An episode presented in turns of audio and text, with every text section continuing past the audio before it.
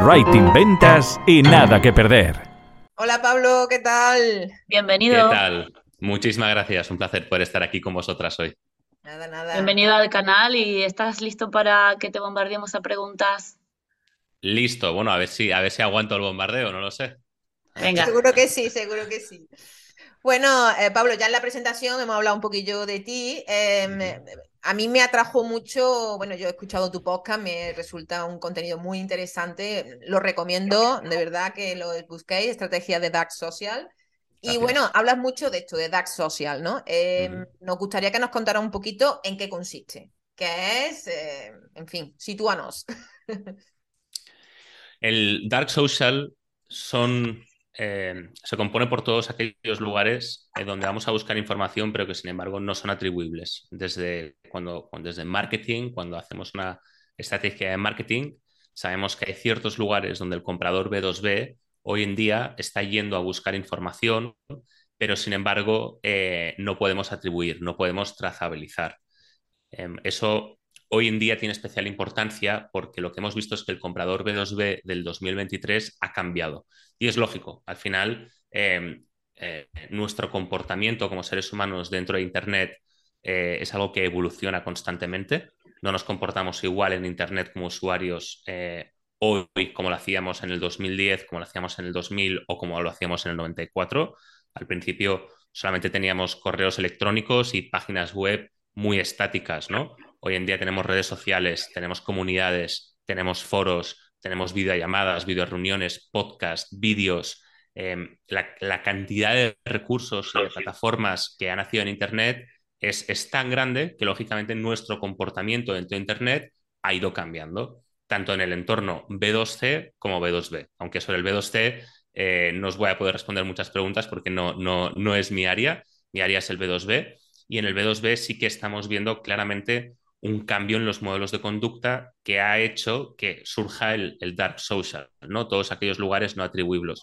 atribuibles. Un ejemplo claro de Dark Social, eh, una conversación por WhatsApp. Es algo que no se puede, no se puede atribuir. Eh, una conversación por Slack, en un foro, un comentario en una publicación de LinkedIn, cuando alguien comparte una publicación de LinkedIn por mensaje directo, son contenidos, son lugares donde el comprador B dos B hoy en día está interactuando y desde marketing no tenemos forma de atribuir ese comportamiento.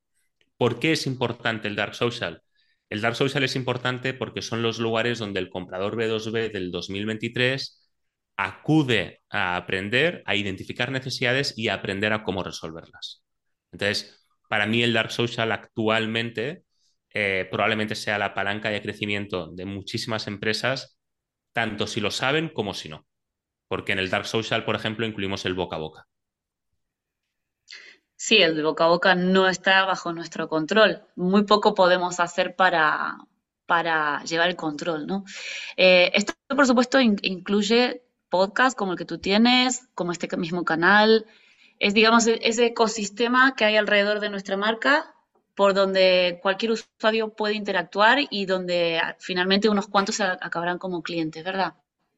Así es. Eh, ponemos un ejemplo de comportamiento en Dark Social, ¿no? Eh, y es muy importante decir una cosa que no he dicho. El Dark Social se caracteriza por un elemento muy importante y es que todavía no existe intencionalidad de compra.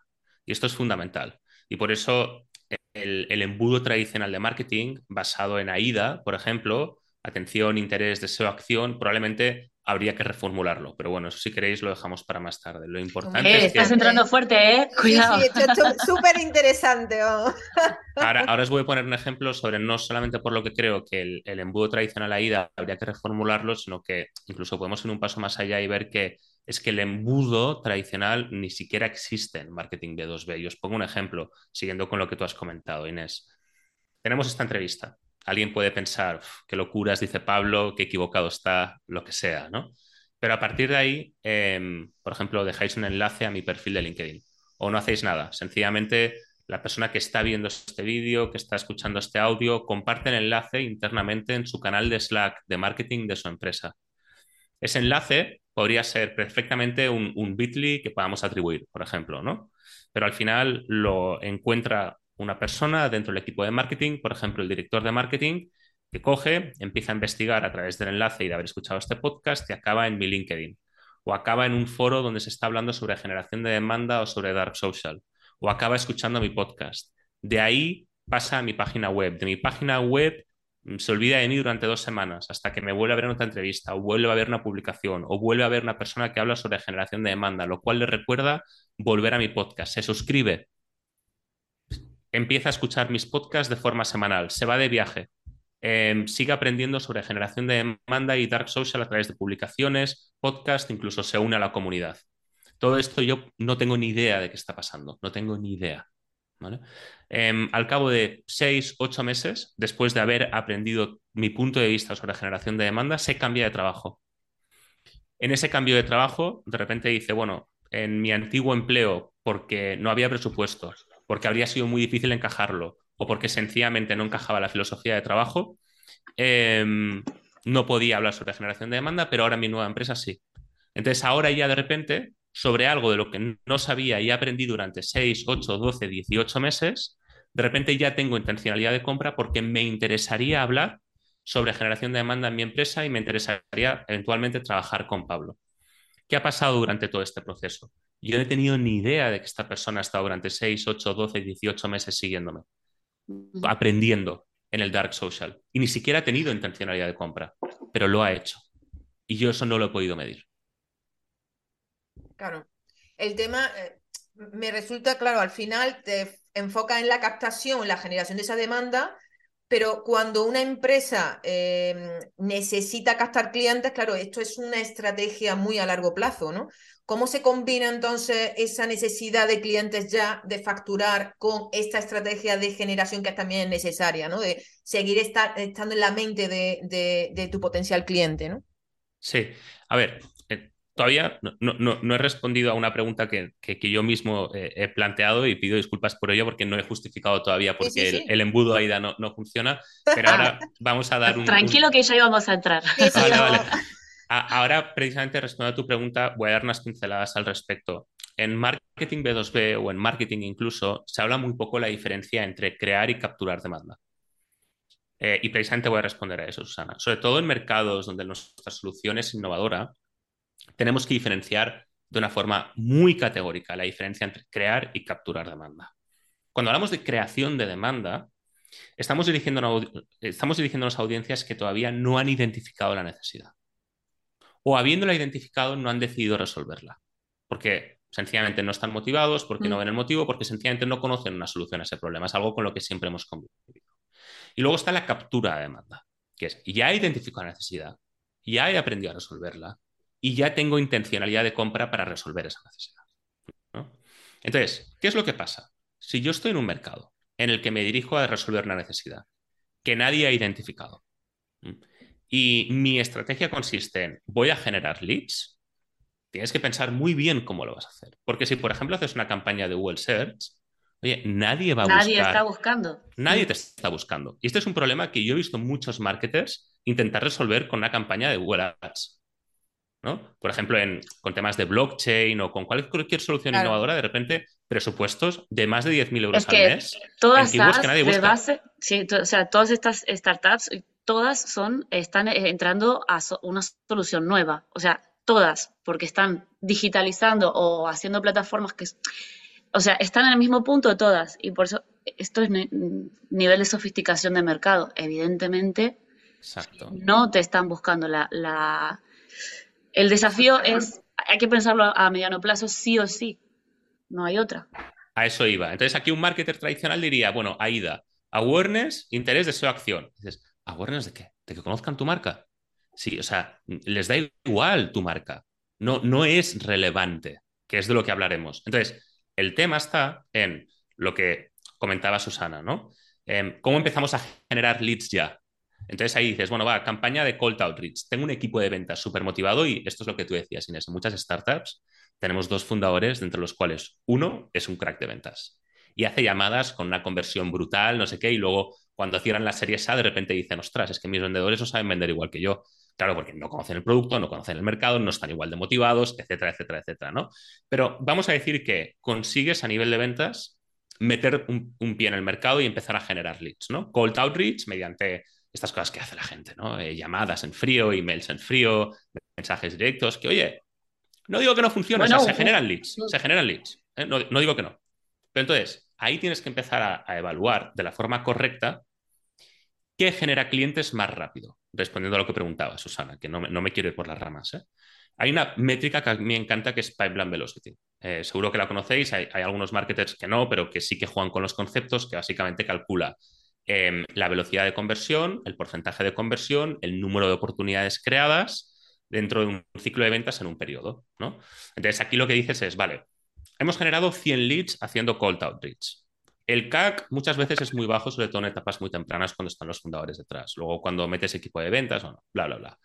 Entonces dices, vale, ¿cuál ha sido el ciclo de cierre desde que se ha generado el lead hasta que se ha cerrado la venta? En cold outreach, que es lo que hacemos cuando, según indica Susana, en este, en este marco de pregunta que has planteado, cuando queremos acelerar las ventas, sobre todo al principio, el cold outreach, en mi experiencia, tiene uno de los procesos de cierre de lead a cliente de media más lentos de mmm, todas las estrategias de marketing y ventas que podemos hacer. ¿Por qué? Y es, es muy lógico pensar la respuesta. Hay mucha gente que puede decir, no, no es así. Vale, en algunos casos no es así, pero de media es el más lento y es muy lógico. ¿Por qué? Porque al final tienes que amar a una persona que no ha identificado la necesidad y la tienes que acompañar a lo largo de un proceso de ventas, desde que la identifica hasta que ya esté dispuesto a contratarte a ti. Y durante es que todo ya... este proceso tiene que haber aprendido contigo, porque como reconozca que hay otro líder en el mercado, se irá con ese líder. Es que ya no sé si llamarlo proceso de venta. O sea, estás educando para luego vender. Entonces, ¿realmente eso es un proceso de venta o, o qué? O sea... Y esto es clave, Inés. Esto es clave. Estás educando, pero estás educando en una base uno a uno. Y muy poco es muy rentable. Claro. Sí. Esa educación es lo que tiene que hacer marketing. El marketing B dos B del dos mil veintitrés es un marketing educativo. ¿Por qué? Porque esa educación tiene que hacer la marketing al por mayor. Y ahí está la rentabilidad. Cuando se hace uno a uno, es muy caro. Entonces, entonces respondo a lo que decía Susana. ¿Qué es más rápido para generar un lead? Vale, lo más rápido para generar un lead, pongo la mano en el fuego. Es cold outreach, seguro. Seguro. Si queréis leads, yo mañana os pongo cien leads encima de la mesa de lo que queráis. El Pero dilema ¿qué es, más, es... ¿qué es más rápido para generar clientes? Sin lugar a dudas, para mí, generación de demanda. Tardaremos seis meses en conseguir el primer lead. Pero ese lead, cuando venga, ya está educado. Ya ha identificado la necesidad, ha aprendido a resolverla, ha tomado la decisión de resolverla, sabe cómo nos diferenciamos, sabe cuál es nuestra propuesta de valor, con quién trabajamos, cómo trabajamos, incluso nuestros precios. El, aquí, aquí el problema que yo veo mucho es que hay gente que se forma en ventas, hablamos de closers y tal, que se, se están formando en un ámbito en el que los vendedores y copies nos metemos en eh, sectores y donde ya está la demanda creada. Con lo cual, con saber los puntos de dolor, los beneficios y qué necesidades tiene ese usuario, eh, pues eh, cierran la venta. Cuando entramos en el mundo B dos B, donde están nuevas oportunidades que se desconocen, estas personas que están formadas de esta manera están absolutamente descolocadas. Tienen que hacer un ajuste importante. Sí, porque sí. Este, esta, es la, esta es la problemática. O sea, el, el usuario no está en el punto. Pero que incluso, están sí, lo sí. que pasa es que creo que incluso en el caso de que tu solución sea ya conocida, imagínate un software de recursos humanos. Hay muchísimos software de recursos humanos sí. en el mercado, pero no conocen tu marca. En este caso también la generación de demanda sería necesaria, ¿no? Es decir... Porque eh, al final no conocen cómo tú trabajas, cuál es tu producto, cuál es tu propuesta. Eh, si, como decía Pablo, si en una llamada tú intentas educar, influir y que te compran, pues imagínate el proceso, claro. Al final vas por cantidad, no por calidad, ¿no? Bueno, a ver, Pablo, que no ilumine. hay, hay un ejemplo muy bueno, y habéis dado con un punto muy nuevo, ¿no? Eh, muy bueno, perdón. Eh, y, y sería muy válido que preguntarais ahora. Entonces, la generación de demanda es solamente para productos... soluciones innovadoras, donde no hay mercado creado, donde se tiene que crear, la respuesta claramente es no. No, claro. Es para cualquier B dos B. Eh, y os explico, os, os lo explico con un ejemplo. Bueno, primero os lo explico y luego con un ejemplo.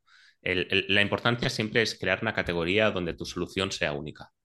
Y esa categoría tiene que responder a una investigación de mercado muy profunda, que nosotros siempre hacemos antes de hacer generación de demanda, porque partimos de la base de que una estrategia de marketing correcta tiene que ser una marketing, eh, perdón, una estrategia que se adecua a cómo tu comprador está tomando decisiones.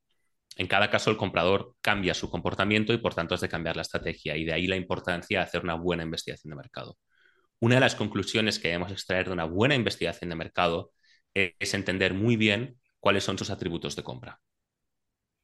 En base a esos atributos de compra, nosotros creamos una categoría. En esa categoría, que al final se construye a través de un punto de vista único sobre cómo tú resuelves la necesidad de tu comprador, te vas a apoyar para diferenciarte de tu competencia. Tiene que ver mucho con el posicionamiento comparado. Entonces, tu capacidad para crear una categoría dicta en cierta medida el hecho de que estés en un mercado que ya existe o que no, ¿no? Por ejemplo, yo estoy en marketing, dentro del marketing estoy en marketing B dos B.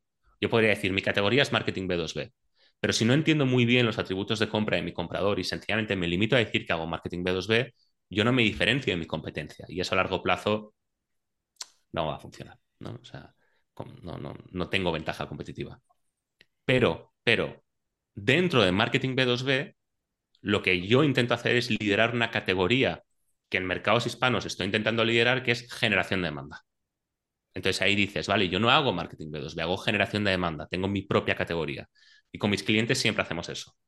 Store as a Service, eh, H R Acceleration, hay muchos ejemplos. Pero siempre intentamos que nuestros clientes tengan su propia categoría. Eh, os pongo un ejemplo, que es lo que os iba a explicar. MailChimp. MailChimp es líder en, no sé cómo lo llaman, email automation o email marketing, cualquiera, no sé, tienen su propia categoría y esto ellos la han creado. Entonces, cuando buscas por Google alternativas a MailChimp o email marketing, alguna keyword de estas en las que se mueven, porque yo no lo uso, eh, te sale MailChimp en primer lugar, por supuesto, no sé si es por S E O o por S E M, no sé, da igual. Entonces, una lista de resultados con alternativas a MailChimp. Podéis hacer el ejercicio, ¿eh? Vosotras o cualquiera que esté en casa escuchándonos, vas a Google y las páginas que te salen son, por ejemplo, la mejor alternativa a MailChimp. Automatiza mejor que nadie tus campañas de email. La herramienta de email marketing más barata. Son propuestas de valor que, que no se diferencian de MailChimp. O sea, les cuesta muchísimo. Entonces, se empiezan a diferenciar por las características. Y cuando te diferencias por las características, ahí es cuando tu usuario se empieza a fijar en el precio.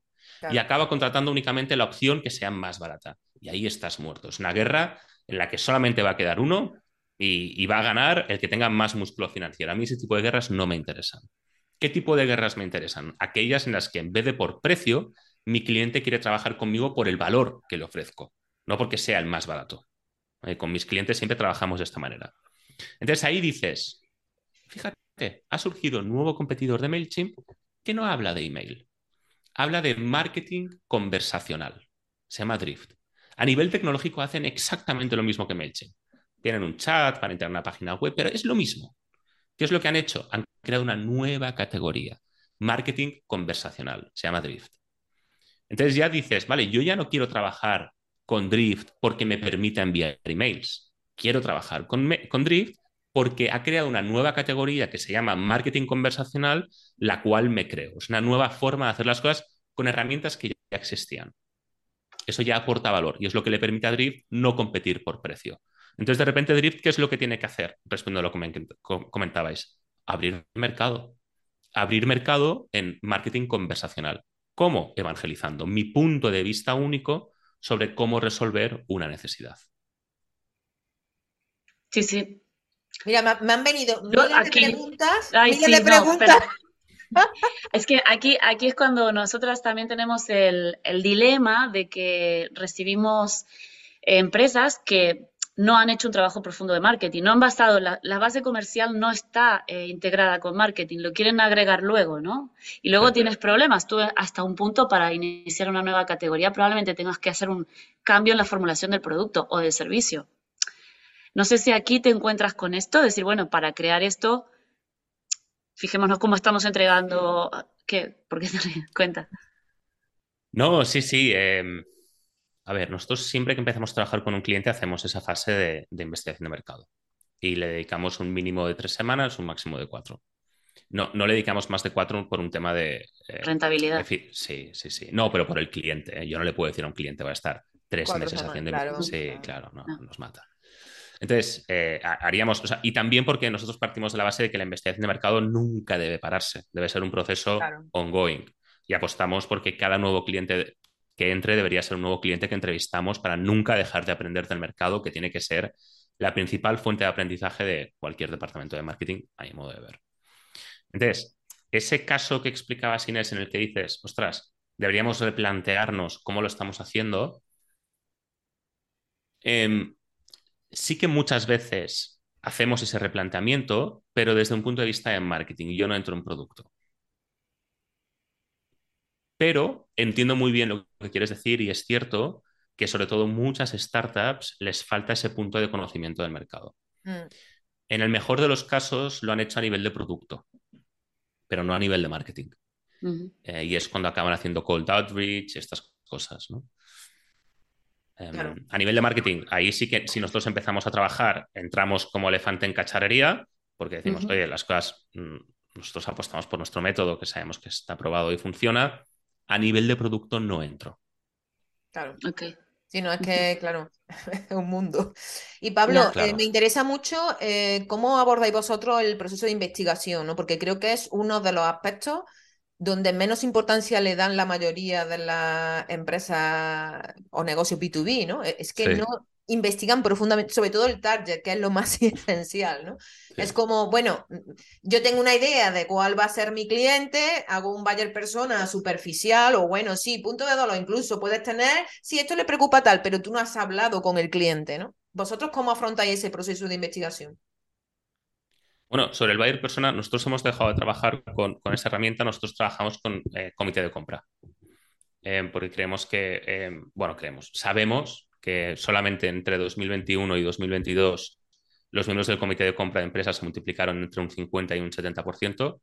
Esto es una investigación de Gartner eh, con trescientos cincuenta ejecutivos C-level. Entonces, sabemos ahora que los datos que van a salir de dos mil veintidós a dos mil veintitrés también van a haber aumentado en los comités de compra. Eh, porque lo estamos viendo en las entrevistas que nosotros hemos hecho en los últimos seis meses, que son más de trescientos cincuenta. Entonces tenemos una buena muestra, una buena representación uh-huh. del mercado, ¿no?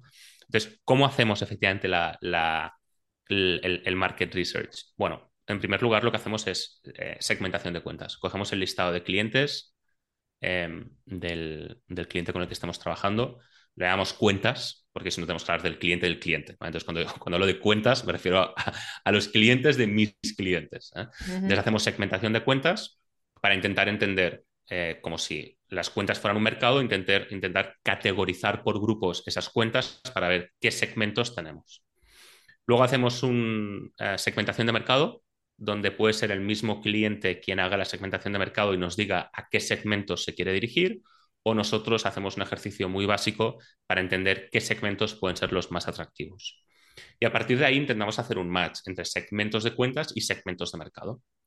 Si el cliente me dice, mira, el segmento de mercado al que nos queremos dirigir eh, son um, empresas eh, del sector eh, tecnológico en el área de eh, Latinoamérica, por ejemplo, con entre cien y doscientos empleados, con una facturación de entre tres y cinco millones, bueno, etcétera, ¿no? Los criterios de segmentación que sean. Entonces nosotros cogemos de los segmentos de cuenta de nuestro cliente las empresas que más se parezcan a ese segmento de mercado al que nos queremos dirigir para empezar con una ronda de entrevistas. Nosotros tenemos una serie de formularios de entrevistas de unas setenta y cinco preguntas que solemos hacer entre treinta y cuarenta y cinco minutos por cuenta, donde preguntamos eh, objetivos y problemas, valor, diferenciación eh, y competencia eh, y comportamiento online.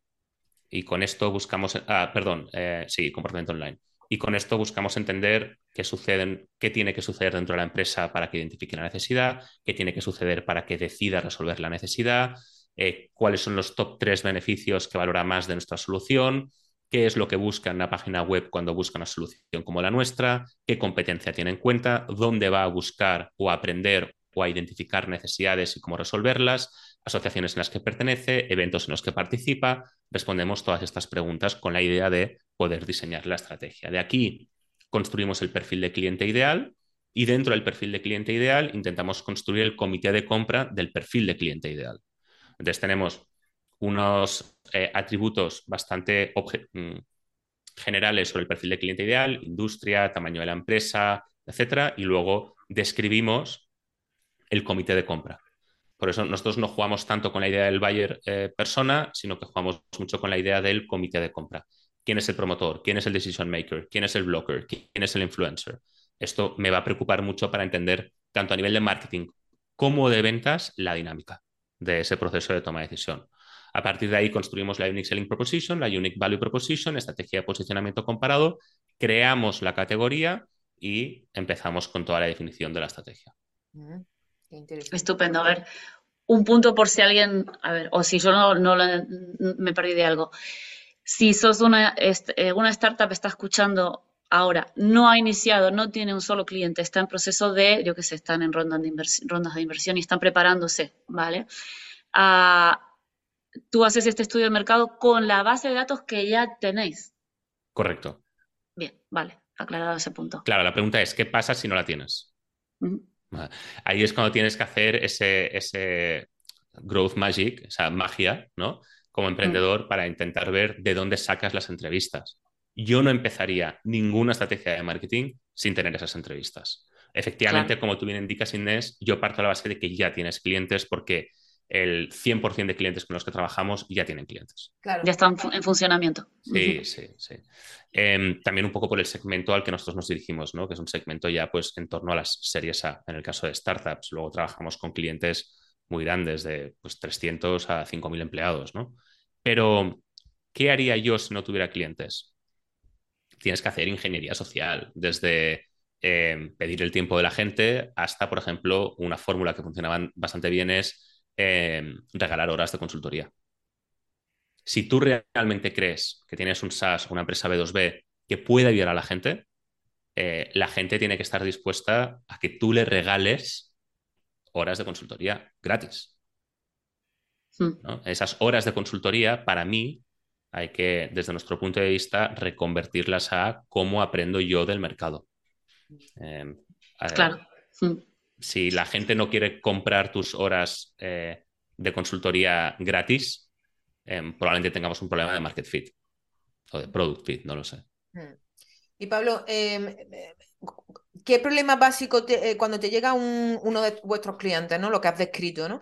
¿Qué problemas básicos presentan? Eh, ¿No tienen ni idea de generar demanda? ¿Se enfocan más en no. outbound? Eh, cuéntanos un poquillo, ¿qué, qué, qué problemática presenta en general? Una de las formas que nosotros tenemos de medir eh, el, los leads es midiendo su intencionalidad, eh, y eso muchas veces depende del canal del que venga, ¿no? Yo tengo varios programas, lo llamamos programas de revenue, programas de facturación, que generan leads, cada uno de su propia fuente, ¿no? Eh, uno de ellos es LinkedIn, el otro es el podcast, el otro es el bootcamp, ahora estamos desarrollando otro que es una comunidad, bueno, account-based marketing, por supuesto. El, el programa de revenue que me genera menos calidad, es decir, menos intencionalidad de compra, ahora mismo es LinkedIn. Y el que me genera más intencionalidad de compra probablemente sea el bootcamp, que es una formación que hacemos con especialistas en marketing B dos B durante cuatro días, cuatro sesiones más uno, porque la última sesión es un uno a uno conmigo, eh, y de ahí sacamos clientes, ¿no? Entonces, ¿qué, respondiendo a tu pregunta, ¿qué, qué, qué, qué tipo de cliente tenemos? Es un cliente que sabe sobre marketing B dos B. Normalmente es un director de marketing que um, probablemente no nos contrata porque él no podría llegar a saber cómo hacerlo, sino que muchas veces lo que busca es como ese sello de garantía de que si lo hace con nosotros, pues bueno, ciertos mínimos resultados pues sabe que están garantizados, ¿no? Entonces, o bien por eso, o bien porque le faltan manos, o bien porque efectivamente está en un proceso de aprendizaje, de generación de demanda, tiene otros mil frentes eh, que atender, eh, además de generar demanda, y por tanto busca a alguien pues, que sepa más que él, que tenga más experiencia, más recorrido para poder hacerlo, ¿no? Pero no nos suele pasar que hablemos directamente con alguien que no sabe de generación de demanda o que no sabe sobre marketing B dos B, porque significaría que no estoy haciendo bien las cosas. Claro. Claro. O sea, el, el tipo de lead que generamos está muy cualificado, ha aprendido bastante con nosotros. ¿Y no te parece aquí, para entrar en, en, en pique, que AIDA lo tienes repartido en un mediano plazo entre LinkedIn, AIDA, a, atención, uh-huh, interés, deseo aquí en el bootcamp y acción en la conversión final? Porque me, o sea, tiendo a pensar que AIDA es Dios. O sea, está presente en todos los procesos de, de, de acción, ¿no? Sí. Eh, a ver, creo que... A ver, ¿por qué no estoy de acuerdo con los embudos tradicionales como AIDA? Primero, porque no creo que el comprador B dos B responda a un embudo impuesto. Nah. Eh, incluso el B dos C, ¿no? Imaginaros, queremos comprar una televisión. La televisión ya eh, es un gasto... Bueno, para mí es importante. Yo quiero una televisión grande, ¿vale? Entonces me voy a Amazon y digo, bueno, va, voy a comprar una televisión. A nivel B dos C, ¿eh? Pero ya hablamos de complejidad del proceso de toma de decisión. Si queréis, no hablamos de B dos B o B dos C, hablamos de si la decisión de compra es impulsiva o reflexiva. Es lo que diferencia el B dos B del B dos C. O sea, claro, como B dos C podemos aplicar procesos de toma de decisión que son muy B dos B, ¿no? Comprar televisión, para mí, en mi caso, lo es. Entonces me voy a Amazon. Amazon es un lugar de captura de demanda. O sea, yo ya he identificado que las televisiones existen, he, ident- sé, he aprendido que hay una diferencia entre cuatro K, U H D y todas las películas del mundo. Entonces me voy a Amazon y digo, ah, venga, televisión, cincuenta y cinco pulgadas, bla, bla, bla, bla, bla. Me sale una lista de resultados, clico en uno de ellos. Porque encima tengo reconocimiento de marca sobre L G y acabo en L G. Empiezo a mirar. Antes de comprar, ¿qué hago? Me voy ya de entrada a reseñas de los compradores en Amazon. Pero luego me voy a Google, voy a buscar una página de terceros para buscar reseñas. No hay marketer que pueda hacer seguimiento de eso. Eso ya es Dark Funnel. Luego me voy a YouTube, voy a mirar un product unboxing. Sigo en YouTube y miro, busco otros vídeos sobre valoraciones de expertos. Me voy a una página especialista en electrodomésticos o en televisiones para ver qué puntuación tiene. Vuelvo a Amazon. En la página de resultados me aparece un anuncio de retargeting donde los de Samsung me están diciendo no compres L G, compra Samsung. Vuelvo a Samsung, repito el proceso. Entonces, ¿qué AIDA vale ahí? Es un proceso que, bueno, podría ser interés, podría ser, sí, probablemente estaría en la fase de deseo, pero estoy saltando constantemente entre todas las fases de AIDA, incluso en acción, ¿no? Entonces, pensar en AIDA eh, a nivel teórico está muy bien, a nivel práctico no es como funcionamos. Estamos todo el rato saltando y muchas veces como marketers no lo tenemos en cuenta porque no podemos, no podemos medir ese comportamiento. No es atribuible, es lo que llamamos ya el dark funnel, que es como el dark social, pero aquí ya hay intencionalidad de compra. Entonces, estamos buscando en otros lugares donde sí que hay intencionalidad de compra. Páginas de reseñas, ¿no? Entonces, es... Didi, por favor. No, no, digo, es, estás, eh, estás eh, mostrando este punto para evitar esta especie de confianza excesiva que tienen los marketers en su propio embudo, ¿no? Es, es como decir, no, olvídate, eh, hay que hacer otro esfuerzo, ¿verdad? Por aquí eso va tu, tu intención, ¿no? Ese es el punto número uno que te quería comentar. El punto número dos, el punto número dos es, y esto es importante, creo que AIDA, esto es algo que estoy pensando últimamente, eh, se, es aplicable únicamente en el plano teórico, no, no práctico, no real, cuando se trata de captura de demanda, pero no de creación. Porque cuando hablamos de AIDA muchas veces, y corregidme si me equivoco, me puedo equivocar porque yo no trabajo con AIDA, entonces ya prácticamente me, me, me he olvidado, ¿no? Y mira que lo he hecho muchísimo, ¿no? Sobre todo en campañas de social ads y tal. Eh, cuando hablamos de awareness, muchas veces las campañas de awareness las dirigimos hacia nuestra propia marca. Hablamos de reconocimiento de marca, ¿no? Awareness, reconocimiento, reconocimiento de marca. Nadie quiere reconocer tu marca si antes no ha identificado la necesidad. Oh, sí. Mm. Entonces, nadie va a tener interés en descubrir tu solución si antes no ha aprendido a identificar la necesidad y ha aprendido a resolverla, porque unos... Eh, una de las cosas más importantes de las que partimos en generación de demanda es que el comprador B dos B del dos mil veintitrés no quiere entrar en una llamada de ventas no solicitada. Lo que quiere es aprender a identificar y a resolver sus necesidades por su propia cuenta. Entonces, antes de plantearse eh, eh, eh, estudiar tu solución, tiene que antes entender cómo resolver su necesidad. Son dos puntos inter- son, son muy distintos. En uno no existe necesidad de compra, en otro sí. Entonces, AIDA muy probablemente sea solamente para estrategias de captación de demanda. Uh-huh. Sí, y sí, entiendo AIDA el punto. No es aplicable en estrategias de creación de demanda porque no hay acción, no hay deseo, no hay acción, porque no hay intencionalidad de compra. Uh-huh. Sí, sí, sí, entiendo, entiendo el punto. Muy teórico esto, ¿eh? Tampoco. No, no, Ay, sí, sí, sí, pero es un placer poder hablar de esto, de estos.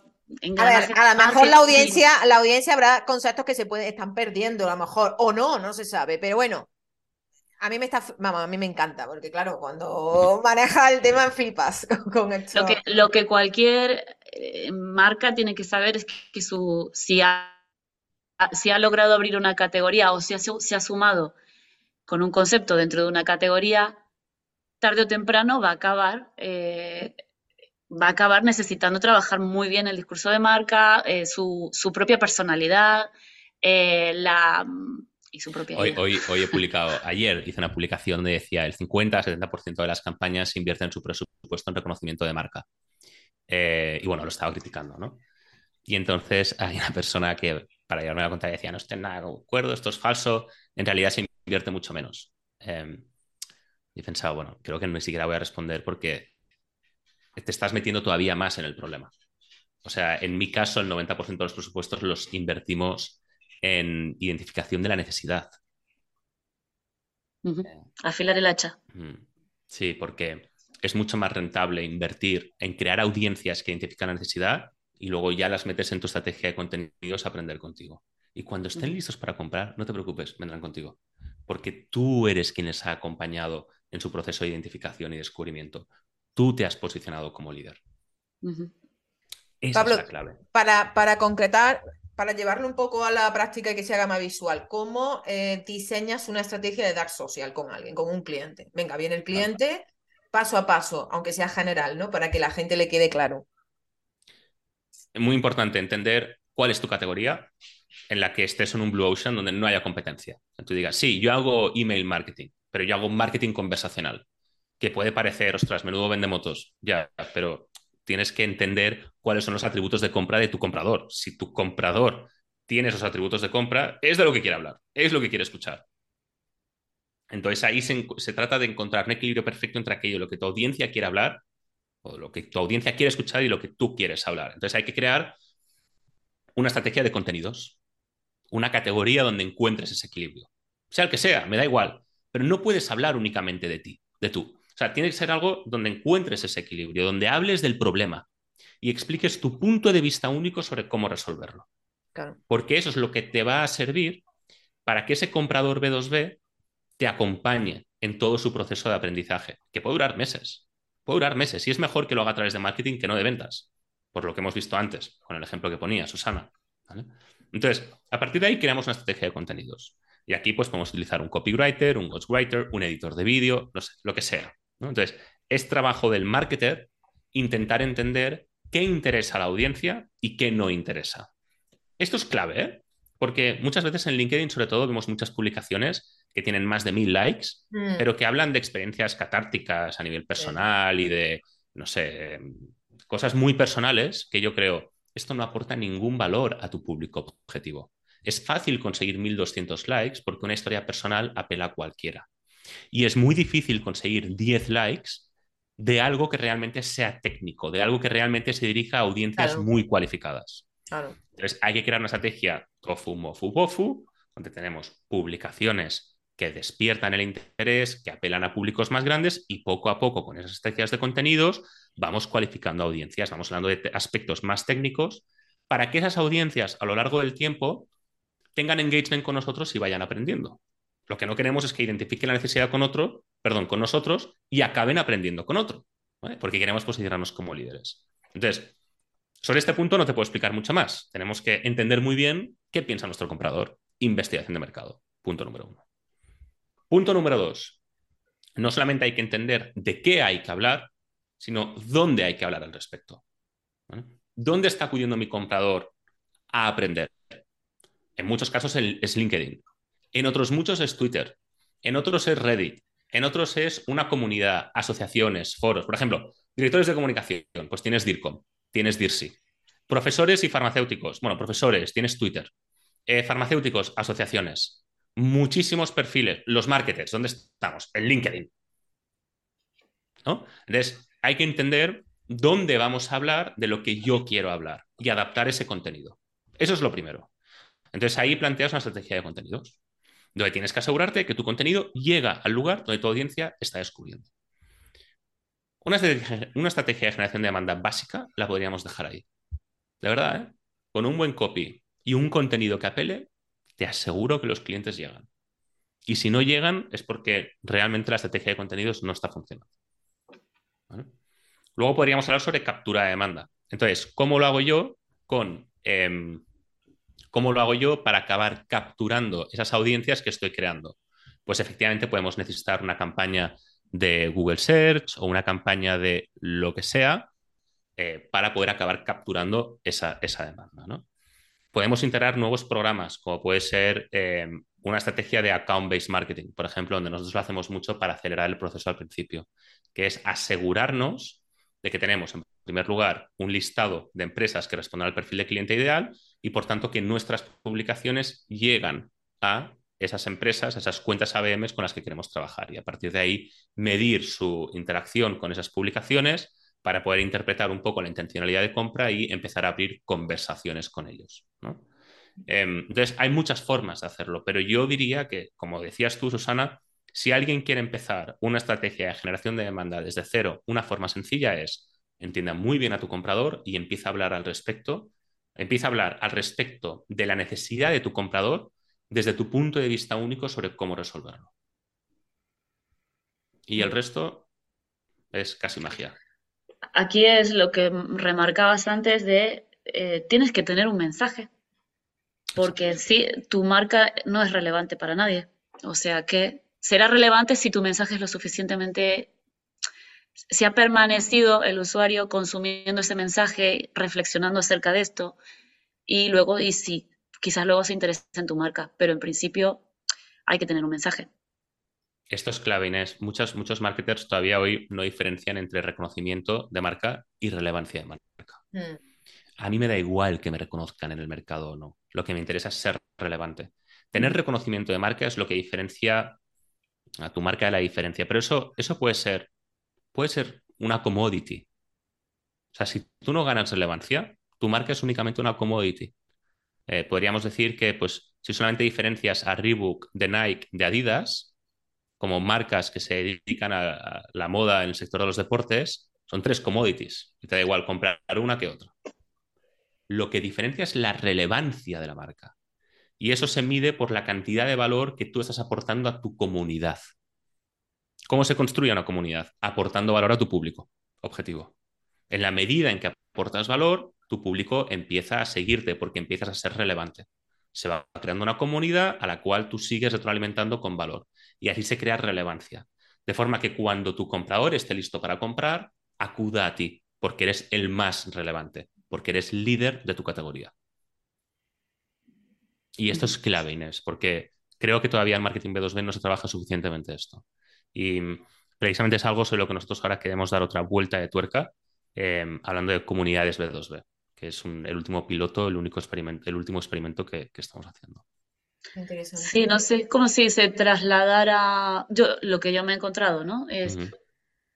la, la manera de, de trabajar de las empresas, de las pymes, claro, yo no, yo, esta es mi mayor experiencia, pymes, ¿no?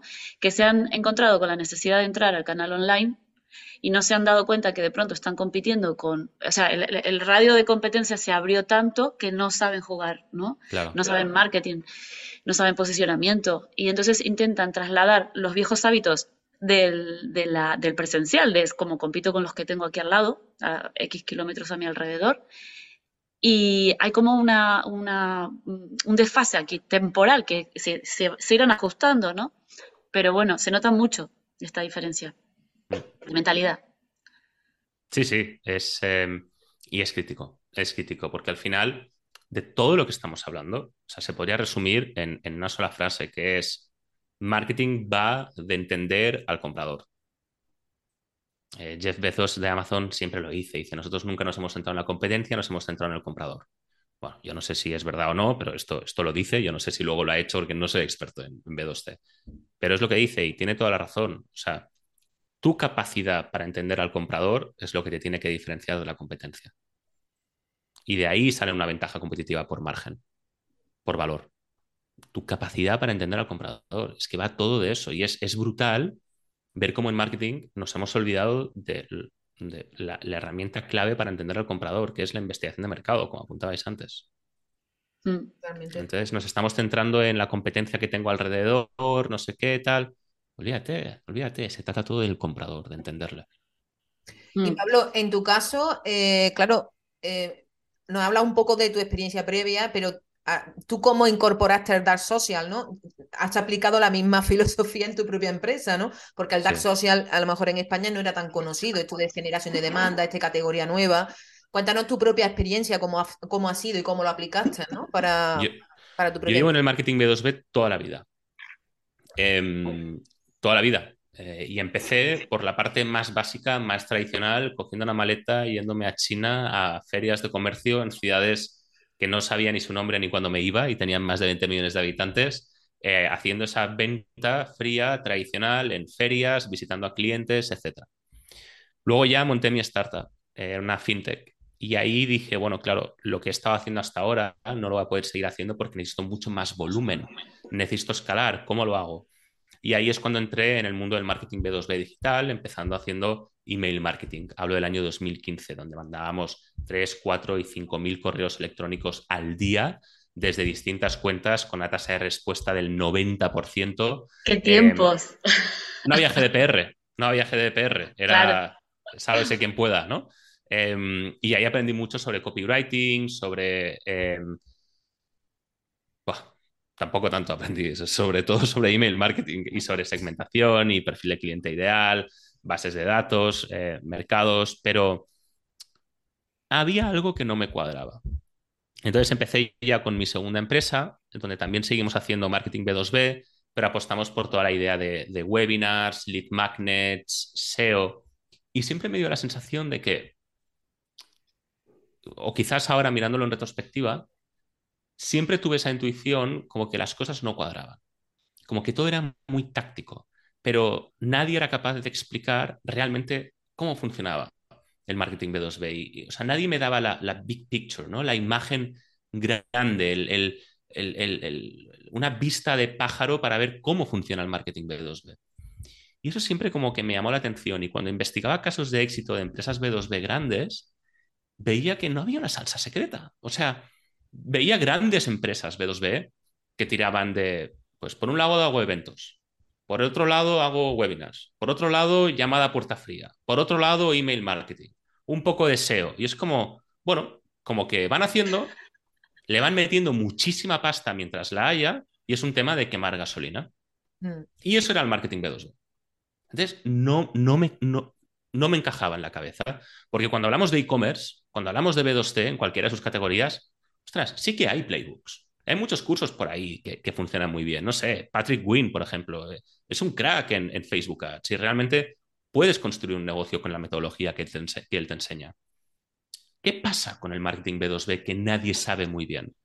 Hasta que descubrí generación de demanda, que en países anglosajones todavía es una ola que está empezando a crecer, o sea, pero realmente la generación de demanda no tiene un, un market share en el marketing B dos B que sea realmente representativo. Y dije, claro, ahora me encaja todo. Lo fui complementando con... O sea, he ido aprendiendo de varias personas, ¿no? Por ejemplo, eh, Chris Walker es muy bueno en generación de demanda pura, pero luego los de Full Full son muy buenos en A B M. Luego tienes Piplis, ya que es muy bueno en precisamente en, en relevancia, reconocimiento de marca, Unique Selling Proposition, Unique Value Proposition. Entonces, poco a poco he ido haciendo mi propio cóctel, mi, mi propio punto de vista único sobre lo que significa la generación de demanda. Y ahí... fue cuando poco a poco se me fue iluminando el universo del marketing B dos B y dije, por fin esto tiene sentido. Y para mí uno de mis mayores logros es que cuando hablo sobre generación de demanda, mucha gente me escribe, eh, recibo un mensaje más o menos todas las semanas de alguien que me dice, eh, ahora por fin todo tiene sentido. Porque mucha gente ha pasado por el mismo paso, la misma fase por la que pasé yo, ¿no? Y, y lo que pasó fue que sencillamente dije, bueno, tengo que hacer, eh, tengo que expresar mi punto de vista único sobre generación de demanda para hacer generación de demanda para mi propia empresa. Y dije, ¿dónde, pu- dónde puedo ser líder de la generación de demanda? Y me di cuenta que eh, no había nadie hablando sobre generación de demanda en español, eh, siendo el tercer idioma más hablado del mundo. Y ahí dije, este es mi sweet spot, generación de demanda desde mi punto de vista único. O sea, no todo el mundo hace la generación de demanda como yo. De hecho, ya os digo, es, lo mío es un cóctel de, de muchas ideas, de muchas personas a las que me debo, algunos los traigo al podcast para entrevistarlos, o sea, full reconocimiento. Pero dije, eh, sin duda, en España y Latinoamérica tengo que conseguir eh, eh, expandir la categoría y posicionarme como líder. Y esa ha sido un poco mi experiencia con, con generación de demanda. ¿Y cuánto has tardado seguimos, eh, en posicionarte, Pablo? ¿Has tardado bueno, mucho? No sé si trabajo? me he posicionado todavía. Hombre, no, no sí, sé si sí, me he posicionado, pero... Yo, que, pero... Ver, yo veo tu, tu contenido. Desde, o digamos, no. ¿Desde cuándo has empezado?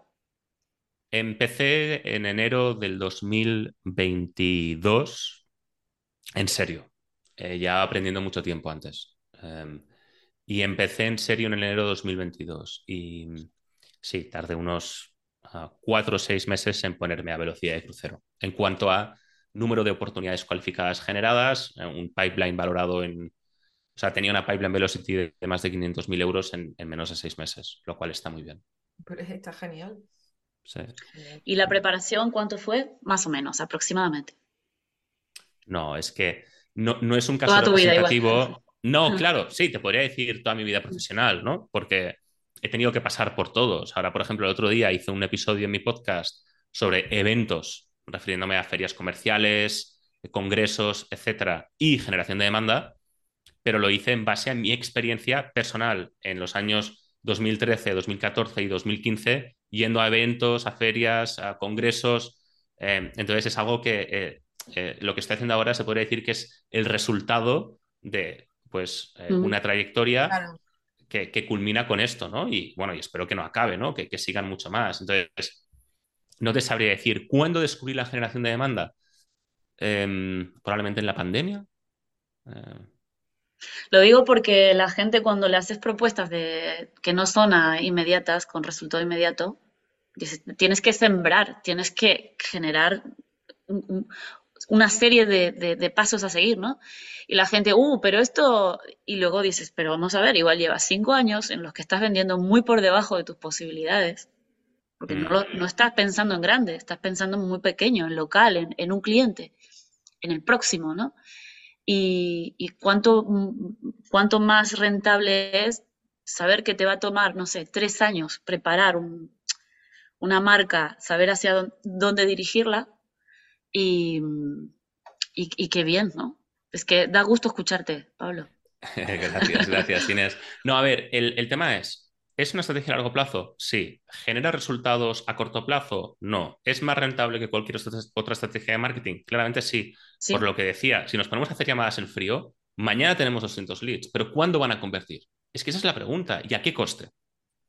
Cuando haces generación de demanda, es que a lo mejor empiezas a generar clientes antes. ¿Qué es lo que va a pasar? Que a lo mejor estás cuatro o cinco meses sin recibir un solo lead. Y si no entiendes qué significa hacer marketing B dos B de verdad, no vas a poder a nivel emocional convivir con esto. Hay muchos claro. C E Os que, que quieren, C E O, que quieren claro. leads todos los días. Claro. Genera da igual cuando conviertan... Claro. Sí, sí. Es claro. que pueden medir los leads. Cuando no hay nada, es como, esto es desierto, ¿qué está pasando aquí? ¿No? Pero se puede medir la generación de demanda. Yeah. Nosotros hemos implementado un, un, un pro, eh, programas de I más D precisamente para, para, para crear estrategias de generación de demanda donde podamos medir desde el primer día. Lo que pasa es que tú el primer día no puedes medir por número de leads, tienes que medir a través de otras referencias, señales ejemplo, positivas, ¿no? Pues, vale. por ejemplo, una forma que nosotros tenemos de validar si la categoría está calando o no, que sabemos que la categoría van a ser las bases de una estrategia de generación de demanda, es que de repente te pase, como a un cliente le pasó en su primera semana de generación de demanda, que es que de repente una catedrática, es una empresa de recursos humanos y tecnología, pues una catedrática de recursos humanos da una masterclass citando a mi cliente. Por ejemplo, que te, que te, que te... Claro, es, es una categoría, claro. categoría súper validada, porque tienes una bueno. startup de recursos humanos sin experiencia en recursos humanos y de repente te viene un catedr- una catedrática y, y te cita en una masterclass por haber hecho un episodio del podcast. Esto es un caso real. Eh, que te llamen para hacer entrevistas, que recibas mensajes donde te están diciendo que valoran mucho tus contenidos, por los propios comentarios de las publicaciones, lógicamente por el incremento del alcance que tengan tus contenidos, por... Eh, análisis cualitativo del alcance que tienen tus contenidos. ¿Qué top cinco cuentas está interactuando más? ¿Qué top cinco cargos está interactuando más? Siguiendo con el ejemplo anterior, si yo me dedico a los recursos humanos y el top cinco cargos que está interactuando con mi publicación son médicos, científicos e ingenieros mmm, de lo que sea, pues no lo está haciendo bien. Pero si son personas de recursos humanos, sí. Y entonces ahí ya puedes empezar a decir, ok, la categoría está calando. Luego seguimos. ¿Podemos replicar estos procesos que hemos utilizado para conseguir estos resultados? Segunda fase. Sí. Tercera fase. Escalamos. ¿Qué pasa si yo le meto un presupuesto para multiplicar por tres, por cuatro, por X el alcance? ¿Voy a ser capaz de mantener los mismos resultados o incluso optimizarlos? Siguiente fase, ¿cómo integro yo este programa dentro de la organización? ¿No? Entonces, hay que saber adaptarse al momento en el que estamos. Entonces, respondiendo a la pregunta que planteabais, vemos, bueno, ¿qué es más rápido? Lo que os comentaba al principio, al final el lead tarda muchísimo más en generarse, pero luego convertirá mucho más rápido. Entonces, a corto plazo, para mí, para generar clientes, generación de demanda es lo más rápido. Y luego, además, hay una diferencia brutal, que es que si haces cold outreach o campañas de captura de demanda donde sencillamente estás comprando los leads, el día que dejes de hacerlo, tu empresa deja de crecer. Con genera- o sea, marketing se convierte en un gasto. Con generación de demanda, marketing es un activo. Yo si hoy dejo de publicar, hombre, lógicamente lo voy a notar, pero voy a seguir recibiendo leads porque he construido un activo. Claro, en el tiempo. Uh-huh. Sí. Y- Y Pablo, a mí me genera mucha curiosidad porque, eh, bueno, eh, he visto tu perfil de LinkedIn que tú derivas el tráfico a tu podcast, ¿no? ¿Qué pasa? La mayoría de las empresas lo que uh-huh. hace es todo el contenido lo dirijo hacia la web. A ver, cuéntame por qué tú diriges el tráfico a tu podcast, ¿no? Está dentro de esa generación de demanda, ¿no? Me imagino, ¿no? Claro, porque una página web es un lugar de captura de demanda. Eh, si, si alguien... aterriza en mi página web, ¿cuál es el comportamiento que habrá llevado a cabo? Eh, ha ido a Google, eh, entonces puede que esté utilizando keywords que sean con intencionalidad de compra, ¿no? Por ejemplo, marketing B dos B Barcelona o marketing B dos B, da igual, lo que sea. Generación de demanda, no me conoce. Acá en mi página web, ¿qué es lo que pasa? Que ahí ha habido un proceso de identificación de la necesidad y un proceso de aprendizaje que le ha llevado a teclear esas keywords y ahí aterrizado en mi página web. ¿Cómo he identificado la necesidad? ¿Dónde he aprendido a resolverla? Porque yo ya sé de entrada que quien le haya identificado la necesidad y con quien haya aprendido ya es el líder. Y sabemos, por datos, que un setenta por ciento de los leads acabarán contratando siempre con el líder del mercado. Son datos de Gartner también. Entonces ya de entrada ya juego con desventaja, porque no he sabido crear esas audiencias. Las estoy capturando. Llega a mi página web. Ya no está en momento de aprendizaje. ¿Para qué va a querer consumir mis contenidos? Para nada, ya es tarde. Ya es tarde, ¿no? Entonces, a mí lo que me interesa es colarme al principio del proceso de toma de decisión, cuando se identifica la necesidad. Por eso yo lo que digo es como, olvídate de mi página web. Yo no quiero hablar de mi servicio. No estás en ese momento. Yo lo que quiero hacer es ayudarte a identificar y a resolver ese problema que tú tienes. Mi página web llega más tarde. Ese tráfico sería muy, de muy poca calidad. Qué bueno, qué bueno. Además, tú no tienes los típicos lead magnets para nada, nada. Ni, ni trabajas el email marketing, ¿o sí? No. El, el comprador B dos B del dos mil tres, como decía, eh, quiere aprender a resolver sus problemas por su propia cuenta y no quiere entrar en una llamada de ventas no solicitada.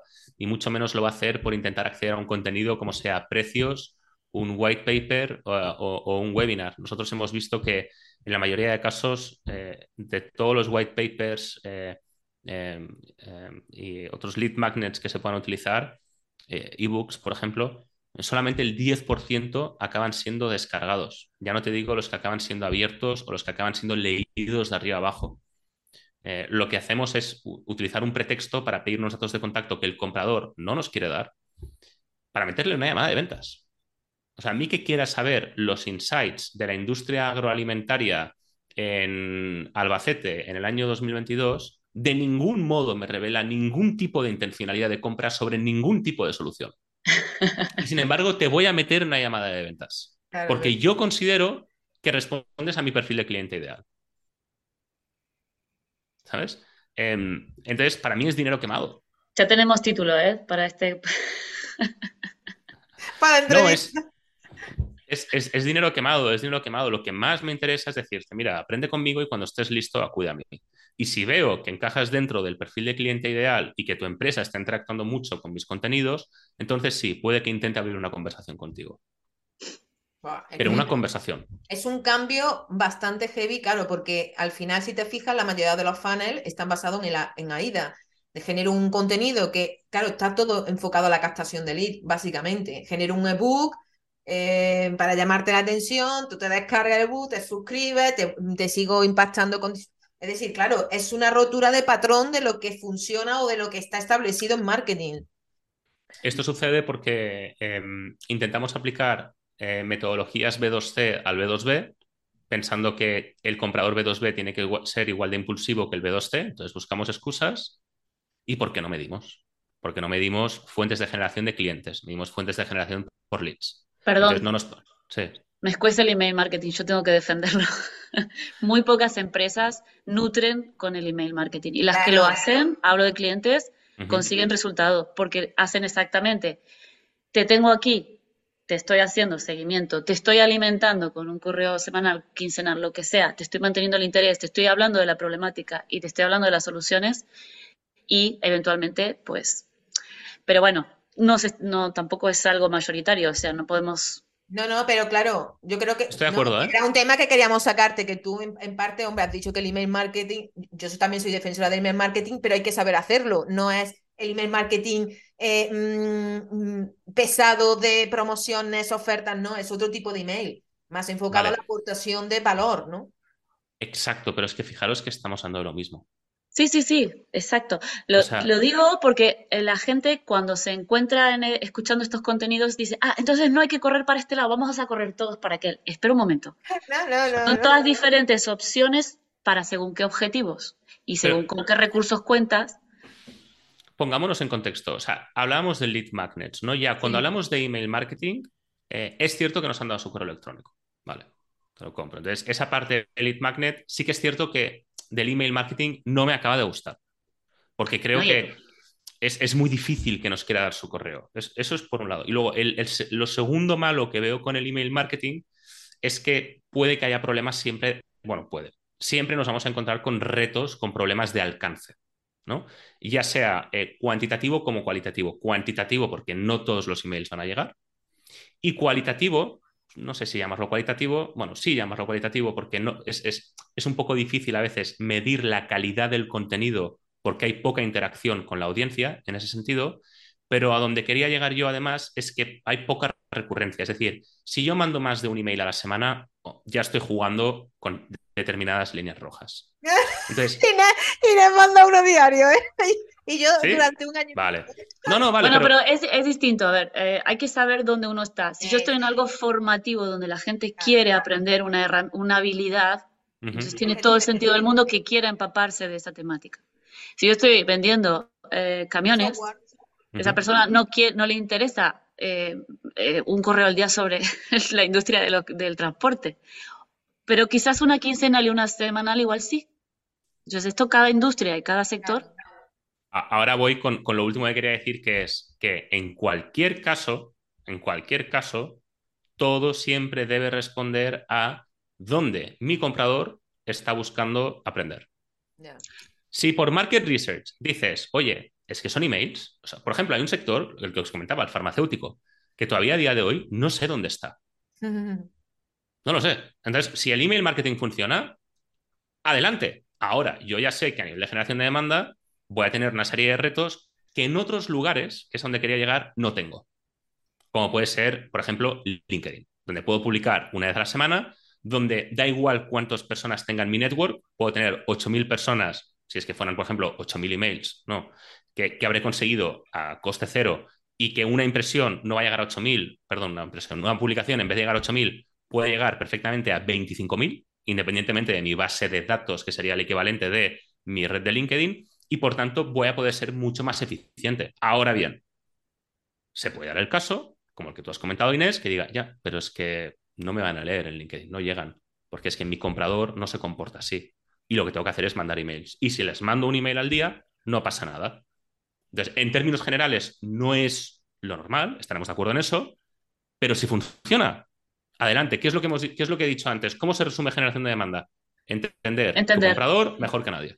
Claro. Sí, sí, totalmente. Pero el email marketing tiene una serie de retos que para mí, pues hoy en día, otras herramientas solucionan mejor. Eh, en definitiva, como, no sé si buscando una síntesis, no, no la estoy buscando, eh, pero asociando, ¿no? Es como le, la, cuando el usuario tiene la sensación de que ha comprado activamente, ¿no? Sí. sí. Ah, se hablaba del, del comprador, ahora B dos C. eh, cautivo, ¿no? Este, que si te pongo un anuncio en la televisión vas a acabar comprándome, te guste o no, porque he ocupado tu mente con un anuncio impactado y si tengo tantos impactos, pues voy a tener tantas ventas, ¿no? Y ahora el público se mueve por su propia cuenta. ¿Qué es esto? Ahora va aquí, ahora va allí. Y entonces eh, compra con, con una eh, proactivamente. O sea, yo decido, yo me he informado y ahora voy aquí y te busco este producto, ¿no? O sea, quiero esta solución. Y entonces tenemos que entender esto. ¿Qué quiere comprar él, no? Entonces eh, es, el, es el reto. ¿Cómo te mantengo? Y ¿cómo ocupo tu mente? Eso. Por todas las vías que pueda. Eso es. Ese, ese es el para tema. Para que es vengas aquí y me pidas el servicio. Es lo que decíamos, el comprador B dos B quiere entrar en la llamada de ventas cuando esté preparado, pero rechaza la llamada de ventas en frío. Entonces, eso es precisamente lo que hay que resolver, Inés, estoy totalmente de acuerdo. Y, y es efectivamente lo que, lo, lo que falta, ¿no? Eh, muchas veces hemos hecho, eh, ya sean encuestas o preguntamos en eventos, ¿cuántas personas han, han contratado una solución B dos B en los últimos doce meses por una llamada fría o un lead magnet? Y nos hemos dado cuenta que siempre quien levanta la mano es gente que implementa este tipo de estrategias. O sea, S D Rs, eh, gente que hace marketing B dos B tradicional, lead generation, pero ningún comprador B dos B suele, suele responder por general, ¿eh? El noventa y ocho por ciento, por decir un número que no sea el cien por ciento. Eh, no compran así. No lo hacen. Claro. Y en ese estudio de Gartner que me refería al principio con los trescientos cincuenta C-Level, eh, decían exactamente esto. Y Pablo, también yo ve... bueno, es que yo te aquí es... nos vamos a alargar porque ajá. Ya mismo cortamos, no te preocupes, Pablo, que sabemos que seguro que tiene mucho curro. Encantado. Una pregunta que me genera también, claro, eh, aplicando esto se puede tender o que la gente interprete que ahora tengo que estar en todos los canales. Venga, y ahora todo mi esfuerzo en, to en todos los lados para que me conozcan, uh-huh. Para generar la demanda. Claro, eso también provoca un desenfoque que puede ser peligroso para los negocios, sobre todo si partes de un equipo reducido de gente, mmm, claro, o no cuentas con gente suficiente para generar ese contenido, ¿no? Que genere esa uh-huh. demanda, ¿no? Entonces... Eh, En, en vuestro caso, cuando asesoráis a esas empresas, en, en, ¿tienden a esa diversificación excesiva o se enfocan en, o vosotros recomendáis que se enfoquen en ciertos canales? Bueno, de la forma que nosotros trabajamos con nuestros clientes es que nosotros formamos un equipo de generación de demanda que funciona bajo las, la estrategia o la coordinación del director de marketing o del C E O, pero como, como equipo autónomo. Entonces nosotros decidimos un poco dónde se van a distribuir los contenidos, porque mm. al final... Es lo que tú dices, Susana, o sea, eh, quien mucho abarca, poco aprieta, ¿no? Es un poco, yo me imagino que por claro. donde, donde querías ir. Claro, claro. Y, y tiene poco sentido porque lo que hemos descubierto es que el comprador B dos B no es tan multiplataforma como uno podría pensar. Eh, acude a muy pocos lugares porque está muy ocupado, ¿no? Entonces, cuando hablamos de LinkedIn, hablamos de LinkedIn. Cuando hablamos de Twitter, es Twitter. Eh, muchos técnicos invierten mucho tiempo en Reddit, por ejemplo. Eh, Quora en Estados Unidos tiene muchísimo share, ¿no? Entonces... No, preferimos eh, especializarnos en un solo lugar por dos motivos. Porque tenemos que ir al lugar donde directamente nuestro comprador B dos B en general esté y tenemos que ser buenos en eso. Y en segundo, o sea, y en segundo lugar, por metodología. Nosotros somos muy partidarios de implementar programas de forma secuencial, no a la vez. Te metes en LinkedIn, dominas LinkedIn y cuando ya dominas LinkedIn pasas a la siguiente etapa. Claro. ¿No? Las ventajas de trabajar con un equipo como el nuestro es que, bueno, ya domin dominamos. Eh, tenemos cierto conocimiento sobre LinkedIn y cierto conocimiento sobre A B M y sobre podcast, ¿no? Pues a lo mejor, más o menos, en un plazo de un mes, podemos empezar los tres programas, más o menos. Pero aún así, recomendamos ir uno a uno, porque en la estrategia de generación de demanda, ahí sí que es muy multidisciplinar. Necesitas claro. un marketer, necesitas un editor, necesitas un distribuidor y una cara visible que debería ser el mismo, si no necesitas un, una quinta persona que es el especialista en, en el contenido, el que realmente porque, sabe pasa, de la materia. Porque, Pablo, vosotros eh, generáis contenido, es decir, imagínate que eh, gestionáis el perfil de un C E O de una de vuestros clientes, ¿no? Y ese uh-huh. C E O no tiene tiempo absolutamente para generar ese contenido. ¿Vosotros asumís eso, esa generación de contenido en LinkedIn, por ejemplo? ¿O esa, esa producción, edición de episodios de podcast? En fin... Esta pregunta es súper, súper interesante, Susana, me gusta mucho, porque en marketing B dos B, precisamente por cómo se ha hecho marketing B dos B hasta la fecha, hemos confiado mucho en el S E O, que algo de lo que no hemos hablado yo, no es que sea anti-S E O, creo mucho en el S E O para capturar demanda, pero no para crearla. Ah, son dos cosas distintas, sí. Eh, pero bueno, esto siempre genera mucha controversia, mucho debate. Entonces, ¿cuál es la idea? Nos hemos acostumbrado a, precisamente para hacer S E O, delegar la producción del contenido en el especialista S E O, porque él conoce las keywords y por tanto hay que delegar en él esa producción del contenido. Esta persona no tiene por qué ser un especialista. Y sin embargo, lo que hemos visto por todo lo que vimos hablando hasta ahora es que nuestra capacidad para que una estrategia de generación de demanda funcione va a venir condicionada en gran parte por nuestra capacidad para entender al comprador y saber desarrollar un punto de vista único sobre cómo solucionamos su necesidad. Uh-huh. Claro, para que un comprador, durante un proceso que va a durar seis meses, por, lo, por, por ejemplo, me siga, tenga engagement conmigo y quiera todos los días aprender conmigo, la calidad de mi contenido tiene que ser muy alta. Esto no lo podemos delegar en cualquiera, ¿eh? Ni siquiera en cualquiera dentro de la empresa. Sí, sí, totalmente. Aparte, o sea, si estoy creando una nueva categoría, el S E O se basa en mejorar lo que ya está hecho, ¿no? O sea, eh, compara post y dice, vale, ¿cómo mejoro esto? Pues aumento aquí, abro un nuevo ítem. Si yo estoy generando una categoría nueva, tengo que, mi discurso no puede ser en absoluto ni parecido a lo que encuentre en otro blog. Eso es, eso es. Es, es, esa es la clave de crear categoría. Entonces, es un ejercicio que, que bueno, eh, es, es muy pesado, ¿no? Entonces, ¿qué es lo que hacemos? El marketer crea la categoría, porque a nivel técnico nosotros tenemos una metodología que, ostras, no nos hemos encontrado todavía al cliente al que no le hayamos podido crear una categoría. Eso habiendo es importante. Hecho market research, ¿eh? A veces es difícil, sí. Esa parte, ¿eh? Sí, sí, pero es, es muy metodológico. Tenemos una metodología que más o menos creo que, que, que, que funciona en este sentido, siendo la parte más complicada, ¿eh? Estoy de acuerdo. Entonces, eh, el marketer puede decidir, por tanto, de qué vamos a hablar. Tiene que hacer ese trabajo el marketer. Tiene que identificar los pain points. Nosotros, algo que hacemos todos los días es con cada cuenta, con cada cliente, identificar de qué está hablando la comunidad, qué es lo que interesa, qué es lo que genera controversia, qué es, un, por tanto, un punto fuerte, dónde podemos aportar valor. Y es un trabajo que tiene que hacer el marketer. Pero cuando el marketer dice, hoy se tiene que hablar de X, bueno, hoy siempre mm. se hace por adelantado, ¿no? Pero por, por poner un ejemplo, el marketer no puede hablar de X. El marketer puede que tenga un SaaS de contabilidad, un software de contabilidad, ¿no? Que vender. No sabe de contabilidad, sabe de marketing. No le puedes pedir a un marketer que te hable de contabilidad. Es imposible. Bueno, es imposible eso, ¿eh? Ya me claro. entiendes. ¿A quién hay que acudir? Al C E O, al Head of Product, eh, a quien sea que realmente pueda hablar al respecto y ayudarnos a construir ese punto de vista único.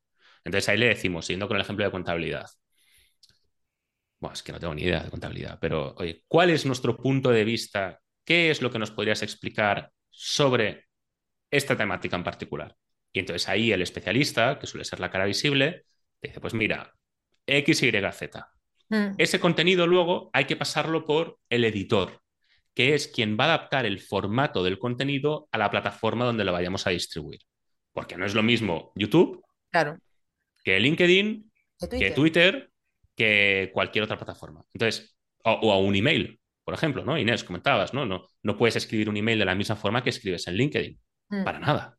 Entonces, el editor es muy importante que juegue un rol ahí porque hay algo a tener en cuenta. El, el, el contenido no solamente tiene que estar en, en el lugar donde tu audiencia está y tiene que hablar de algo que realmente interesa a tu audiencia, sino que tienes que hacerlo atractivo para que tu audiencia lo, lo quiera leer en primer lugar, ¿no? Sabemos que en LinkedIn la gente lee en diagonal, pues... Sí, estás a lo que estás. Estás a pasar rápido, ¿no? Y tienes que ser lo suficientemente atractivo en ese, en ese contexto. Exacto. Exacto. Aquí realmente eh, no es una ciencia oscura, ¿eh?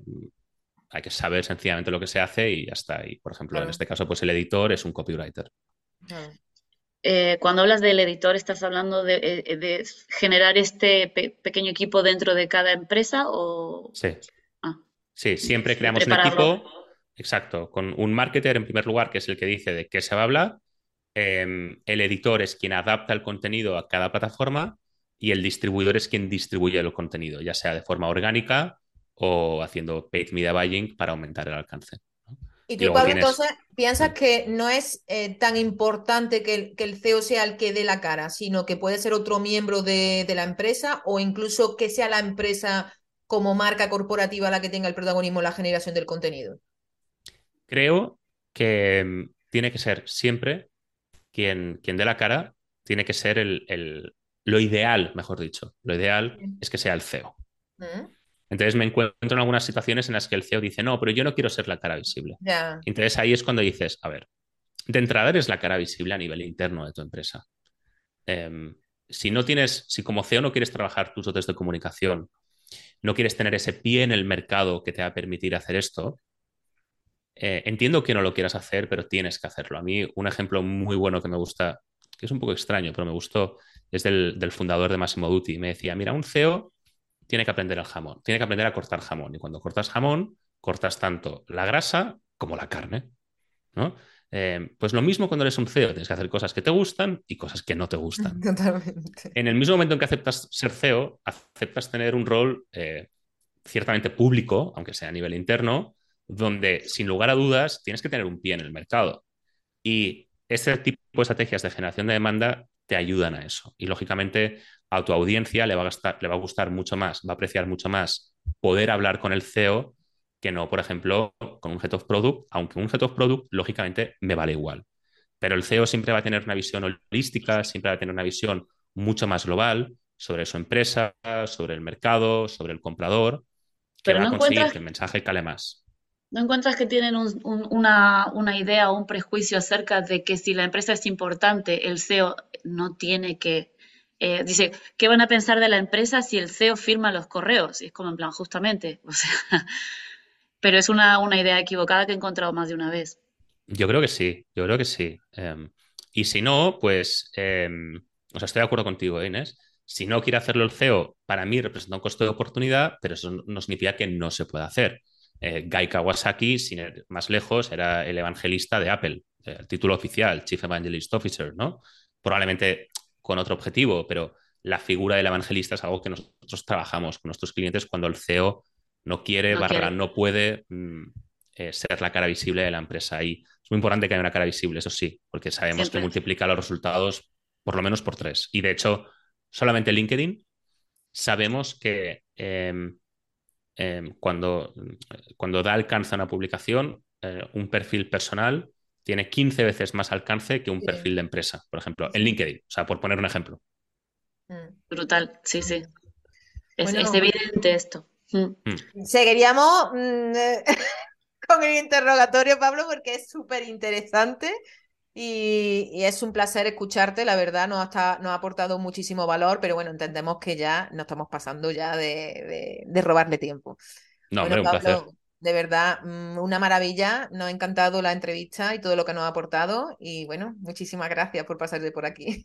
Gracias, muchísimas Pablo, gracias. Un verdadero gusto. Gracias a vosotras, ha sido un placer, he estado muy cómodo y, y nada, lo he dicho, gracias y espero que podamos seguir hablando pronto. Muy bien, por supuesto que gracias, sí. Pablo. Chao, bueno, chao. Ya dejaremos Adiós. el enlace, tu por enlace. Por supuesto, al podcast. Podcast, podcast o, o LinkedIn, no. lo que queráis. Muy bien, muy bien. Lo que tú digas. Muy bien. Gracias, Pablo. Gracias. Adiós. Chao, chao. Chao.